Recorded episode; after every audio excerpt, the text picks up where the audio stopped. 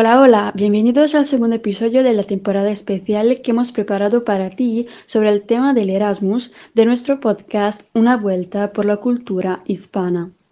Hoy tenemos a una invitada muy especial, quien desde Valencia nos está contando su experiencia Erasmus. Ahora damos la palabra a la profe Chiara, que entrevistará a la profe Cristina sobre su experiencia. Hola a todos y todas, me llamo Cris, soy profesora de inglés y español tengo mi academia online, enseño English for Work y me podéis seguir en Instagram, English for Professionals. Me fui de Erasmus a Zaragoza, en España, en 2018. Mi estancia fue de 10 meses. ¿Cuánto me puedo quedar al extranjero? Los periodos de estudio en el extranjero pueden durar desde un mínimo de dos meses o un curso trimestre académico hasta un máximo de 12 meses. Puedes realizar varios intercambios de Erasmus, como estudiante o en prácticas, pero el tiempo total que pases en el extranjero, incluidos los periodos de estudio, no puede superar los 12 meses dentro de un ciclo de estudios. ¿Qué es el Learning Agreement o bien acuerdo académico? ¿Y cómo se rellena? El objetivo del acuerdo es ofrecer una preparación transparente y eficaz del intercambio para garantizar que el estudiante obtenga el reconocimiento de las actividades completadas con éxito en el extranjero. El acuerdo de aprendizaje detalla el programa de estudios o prácticas que se cursarán.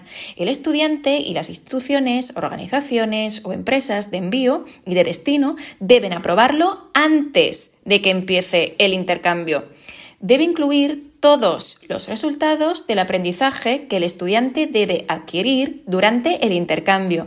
Debe incluir un grupo de componentes académicos que se sustituirán en el diploma una vez completado con éxito el programa de estudios en el extranjero. ¿Cómo puedo organizar mi estancia al extranjero? Es decir, casa, comedor, viajes. En este caso te puedo hablar de mi experiencia personal. En mi caso, no quería compartir piso con otros estudiantes, así que fui a Zaragoza un mes antes de que empezaran las clases y pagué una inmobiliaria para que me encontrara un estudio, que sería como un monolocale en italiano.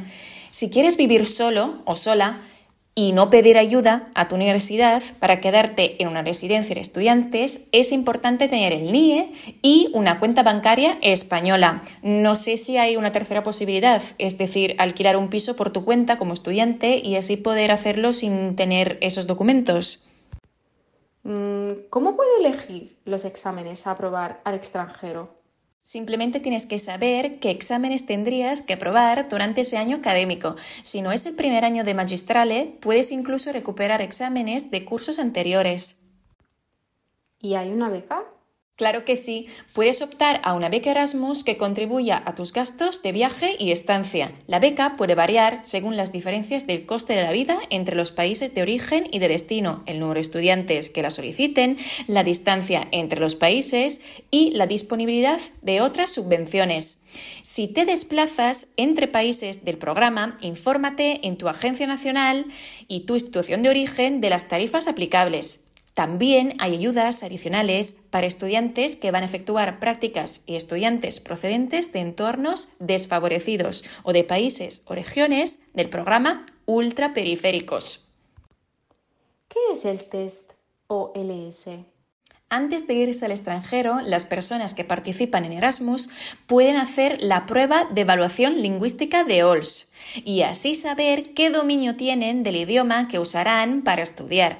Con OLS tendrás acceso a un itinerario de aprendizaje de lenguas personalizado.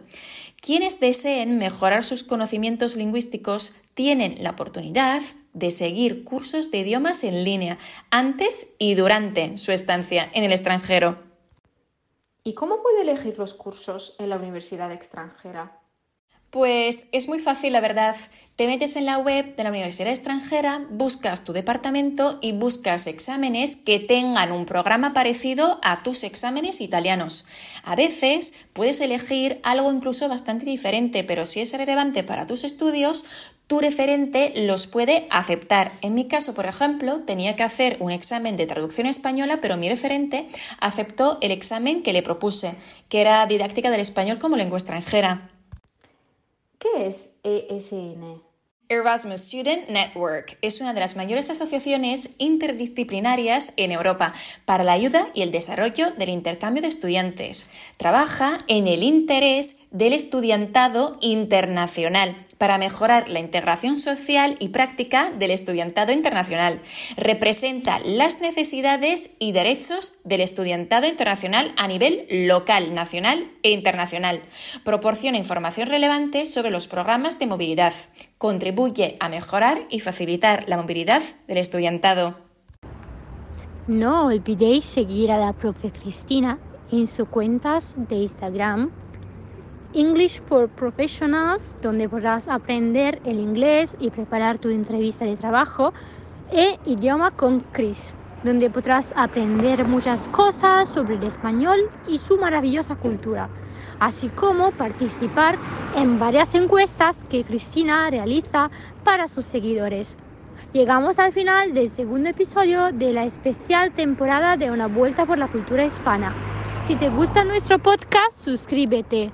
Estamos en Spotify, Google Podcast y en las mejores plataformas para escuchar podcasts.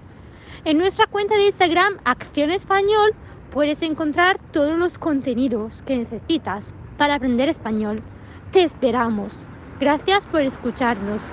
Nos vemos en 15 días con otro episodio y con otra nuevísima temporada de Una Vuelta por la Cultura Hispana.